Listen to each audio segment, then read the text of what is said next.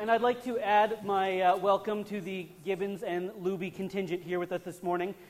Katie, did you ever think that when Megan and I were in kindergarten together, I'd be singing at her first daughter's baptism? I didn't either. It kind of, I almost got a little choked up as I was singing there. So, luckily, I got through it. But uh, for those of you who are familiar with the church calendar year, the liturgical calendar, you will know that we are still in the season of Easter.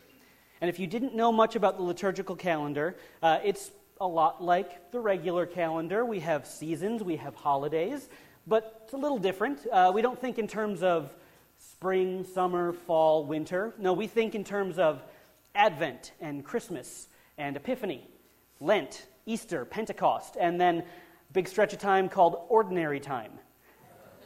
I didn't name it. I probably would have come up with something a little punchier if I did.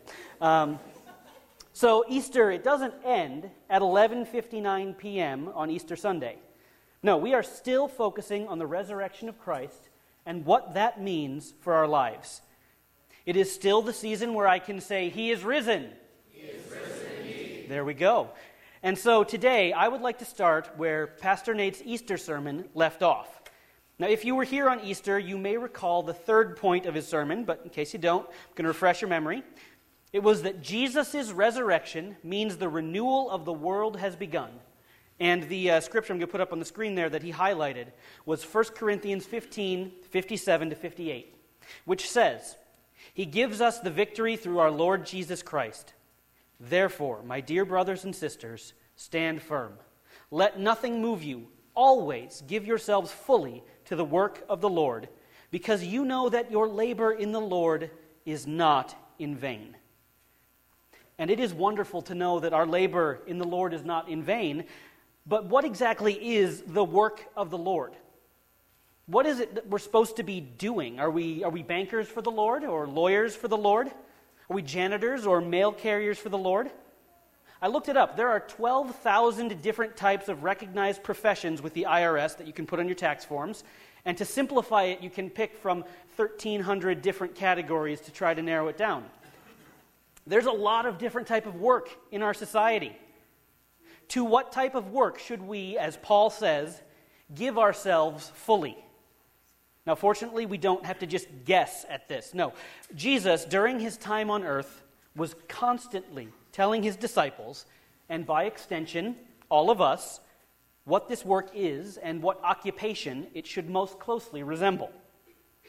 Look at what Jesus says in Mark 10 45 he tells his disciples, For even the Son of Man did not come to be served, but to serve. And again, he says in John 12, 26, Whoever serves me must follow me, and where I am, my servant also will be. My Father will honor the one who serves me. And the apostle Paul, writing in Galatians 5:13, he said, "You, my brothers and sisters, serve one another humbly in love." And Peter, someone who knew personally walked with and talked to Jesus Christ while he was on earth says in 1 Peter 4:10, each of you should use whatever gift you have received to serve others as faithful stewards of God's grace in its various forms. Now, so it is clear that we are absolutely called to a life of service and the life of a servant. And so today I want to examine uh, what servanthood looks like by looking at the life of Samuel from the Old Testament. Now, Samuel is a fascinating character. We know quite a bit of the details about his early life, and we know a lot about his later life, but for the large stretch in the middle, we kind of just get a brief overview. He has two books of the Bible, 1st and 2nd Samuel, named after him, despite the fact that he dies in 1st Samuel. He is the anointer of Israel's first two kings, one of which, King David, establishes the royal line that eventually culminates in the birth of Jesus Christ and the salvation for all mankind. Samuel was the last judge of Israel, one of the first major prophets. He was high priest and kingmaker. So let's dive into Samuel's life and see exactly how this extraordinary man shows us what servanthood means. And the first thing that we can learn from Samuel is that servanthood is lifelong. Now, Dacia already told us today the account of Samuel's call. Samuel hearing the voice of God in the night and his earnest reply, Speak, Lord, your servant is listening. And if that sounds familiar to you, that's because that's what Pastor Nate prays right before he preaches every single week. Now, we know that at the time of his call, Samuel was pretty young. The Bible calls him the boy Samuel. And the Jewish historian Josephus says in his histories that Samuel was probably about the age of 12. And this tracks with what we know about Jewish society, because at the age of 13, he would have been viewed as an adult. So by being 12, it would still qualify him as a boy rather than a man. And just in case you think that Samuel's special in this case, this is not the only example of God using the young to serve him. Uh, we're told in 2 Kings that Josiah, one of the few good kings that followed King David, came to the throne at the age of eight. And King David himself was anointed by Samuel as a youth, with most estimates saying he was probably between the ages of 10 and 15. So, serving the Lord, as looking at these examples, we can see it can start at a pretty young age. And we know that Samuel remained steadfast to God's call throughout his life. Look what we see in 1 Samuel 7:15. Samuel continued as Israel's leader all the days of his life. And the story of the Old Testament, especially 1st and 2nd Samuel, 1st and 2nd Kings, is that God rewards those who are faithful to him with leadership and authority, and he removes it from those who are unfaithful. And in a farewell speech that Samuel gives in 1 Samuel 12, he says, As for me, I am old and gray, and my sons are here with you. I have been your leader from my youth until this day. So he served his whole life. And uh, we're not told exactly at what age Samuel died, but let's be generous and, and we're going to give him today's longevity statistics, right? Let's say that he died around the age of 80. So I want to see some hands here. Uh, who in this room is between the ages of 12 when Samuel was first called and 80 ish when he died? Show of hands. All right, that's most of you. Great. So you guys, you have to serve if you follow Samuel's life, right? 12 and 80, you gotta, you gotta serve. Um, is there anybody in here, another show of hands, who is not in that range? Maybe you're younger than 12 or you're older than 80. Show of hands. Okay, yeah. So we've got a couple people in here. So you guys, well, you're off the hook, right? You don't have to serve because cause Samuel, he, that's not when he was serving. Except that you actually do still need to serve. You see, um, Samuel's mother, Hannah, she uh, was having trouble conceiving a child, and she prayed earnestly to the Lord. And this is what it says uh, in 1 Samuel 1. Samuel's mother prayed, Hannah prayed to God for a son, saying, Lord Almighty, if you will only look on your servant's misery and remember me, and not forget your servant, but give her a son, then I will give him to the Lord all the days of his life. And after Samuel died, King Saul did something he was not supposed to do, and he actually summoned up Samuel's spirit to seek advice, which was forbidden. And we are told that the spirit of Samuel rebuked and prophesied that Saul would lose his kingship and his life, which actually happened very shortly afterward. So he was dedicated to God's service before he was conceived, and he continued to teach and prophesy after he died. So, another show of hands here. Who is between the ages of not yet conceived and you've already died? show of hands. This should be everybody. Everybody in the world falls into that category. Service is lifelong. Servanthood is a lifelong calling, and there is no age where we are not expected to serve the Lord and one another.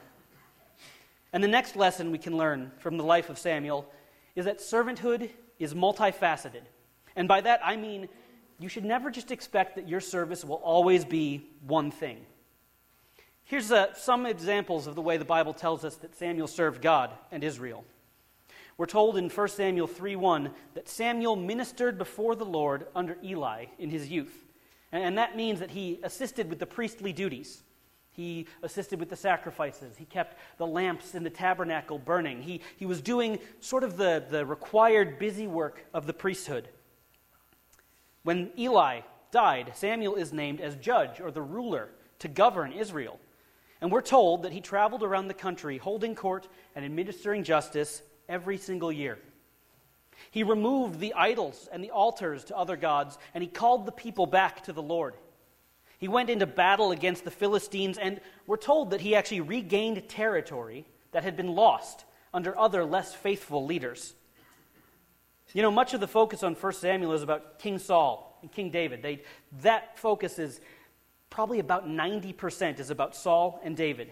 And we have a huge time jump from Samuel starting as a judge and his old age. And I believe, and this is just my theory, the reason we have this big time jump is because it would not make for interesting reading. Samuel was just too good at his job. I mean, Samuel later tells the people not what he has done for them, but what he hasn't done. He says, Testify against me in the presence of the Lord and his anointed. Whose ox have I taken? Whose donkey have I taken? Whom have I cheated? Whom have I oppressed? From whose hands have I accepted a bribe to make me shut my eyes? Samuel's leadership was literally by the book with a capital B. There was no drama, no rebellions during his leadership, no horrible sins that crept up in his life. It was just year after year of faithful service to God and Israel. And I believe that might be the reason that we don't know all the details about his rulership the same way we do about King David. He did his job well. But as he aged, the people said, We want a king. We want a king to rule over us. And time after time, Samuel tried to convince them no, no, no, you don't need a king. God is your true king. No human being is going to live up to the burden of kingship. But the people insisted. And it is uh, actually interesting to note that God himself reassured Samuel that Samuel's leadership wasn't the problem. God says to Samuel, Listen to all that the people are saying to you. It is not you they have rejected but they have rejected me as their king. So God gives Samuel permission to anoint a king, and Samuel finds the chosen man, Saul. After anointing Saul, Samuel, he gives up his leadership. No longer judge of Israel, that's Saul's job now. But he remains as high priest for Israel. It is still his responsibility to offer sacrifices and prayers of intercession. He admonishes King Saul on numerous occasions, teaching him and in what may be the best summary of the servant life, he tells King Saul, Does the Lord delight in burnt offerings and sacrifices as much as in obeying the Lord? To obey is better than sacrifice. And we're even told in 1 Samuel 19 that when he's retired, he's gone home, he is done from public life, that he's still leading a group of young prophets. Saul was out to kill David, and uh, David hid amongst Samuel and his people. And uh, Saul sends men after David to try to track him down. And this is what the Bible tells us. The, the men who he sent after David, they saw a group of prophets prophesying with Samuel standing there as their leader. See, whenever one part of Samuel's service ended, he found new ways to serve God. So let's shrink Israel down to Faith Covenant Church in the modern time. This would be sort of like Samuel grew up in this church. He started out helping out the ushers, pass out bulletins, maybe doing the offering plates, laying out the Bibles and hymnals, making sure the service is all set. Grows up, becomes a member, and eventually they vote him in to be church chair. He's church chair, and during his time, he spearheads all sorts of projects that revitalizes Faith Covenant Church, draws people in, and Faith Covenant Church becomes known for showing God's love to the world and to the neighborhood right around here. His term is up, and he says, You know, I'm not done serving yet. So he joins the deacons, and he makes it his job to visit people in the hospitals, to pray for the members of our congregation. And he remains as, uh, throughout the course of the rest of his life, as a small group leader and teaching Sunday school. And he probably sang in the choir. See, what Samuel shows us is that we must always find new na- ways to serve. That's what servanthood looks like. You don't rest on your past achievements, you always push forward. As Paul would later say, you run the race. Samuel never jogged, Samuel sprinted. And so we can see through Samuel's life that servanthood is multifaceted. And the last thing that we can learn from Samuel and why servanthood is so important is that servanthood leaves a legacy. It would be very easy to forget Samuel amongst the throng of Old Testament heroes. When looking at Moses and Joshua, King David and King Solomon, it's easy to forget that Samuel was a leader. And when looking at the great prophets, Isaiah and Jeremiah, Elijah and Elisha, It'd be really easy to forget that he was a prophet. And what high priest would ever compare to Aaron? And yet, we don't leave Samuel in the book of 1 Samuel. Look what the psalmist says in Psalm 99 Exalt the Lord our God and worship at his footstool. He is holy. Moses and Aaron were among his priests. Samuel was among those who called on his name. They called on the Lord, and he answered them. He spoke to them from a pillar of cloud. They kept his statutes and the decrees he gave them.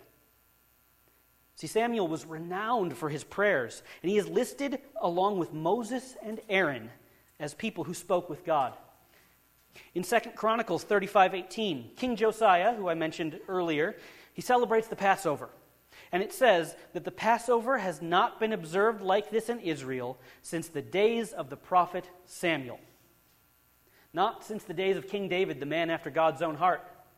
Not since the days of King Solomon, whose wealth could have thrown the most massive Passover feast the world had ever seen. No, since the days of Samuel. And look what the prophet Jeremiah writes in Jeremiah 15:1. Then the Lord said to me, even if Moses and Samuel were to stand before me, my heart would not go out to this people. Send them away from my presence, let them go. Jeremiah was written about 500 years after Samuel died, and yet he was still known for his righteousness. The people knew they were in trouble if even Samuel wasn't able to intercede on their behalf. And astonishingly, Samuel doesn't just stay confined to the Old Testament. Both Peter and Paul reference Samuel throughout the course of their ministry. And the writer of the Hebrews says in Hebrews 11 that great passage about the faith of the heroes of old. And what more shall I say? I do not have time to tell about Gideon, Barak, Samson, and Jephthah, about David and Samuel and the prophets, who through faith conquered kingdoms, administered justice, and gained what was promised. See, Samuel left a legacy of servanthood such that 1,000 years after he died, people didn't even need any more than the mention of his name to call to mind his faithful service. And we all know that servanthood leaves a legacy. And we know that because each person in this room can probably think of a dozen examples of faithful servants of the Lord that they've seen in their lives, that have inspired them to serve. Speaking for myself, I think about Barb Frost and Nancy Moriello up at the piano and organ every single week. I too young to remember it, but I'm fairly certain Pam Benda, 30 years ago, was my Sunday school teacher. I'm on the uh, property task force with Brad Peel. Brad, when did you guys start attending Faith Covenant? About 50 years ago. Brad served as a church chair. He's been on the deacon board. He's served in this church. And I've worked with him on the property task force.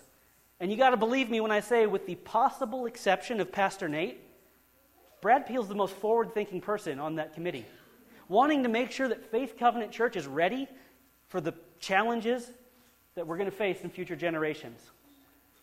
And of course, I think, think of my own parents, who I've seen serve this church in a multitude of ways as choir director, missions board chair, church chair, trustee chair, flipping pancakes, for the tiger breakfast.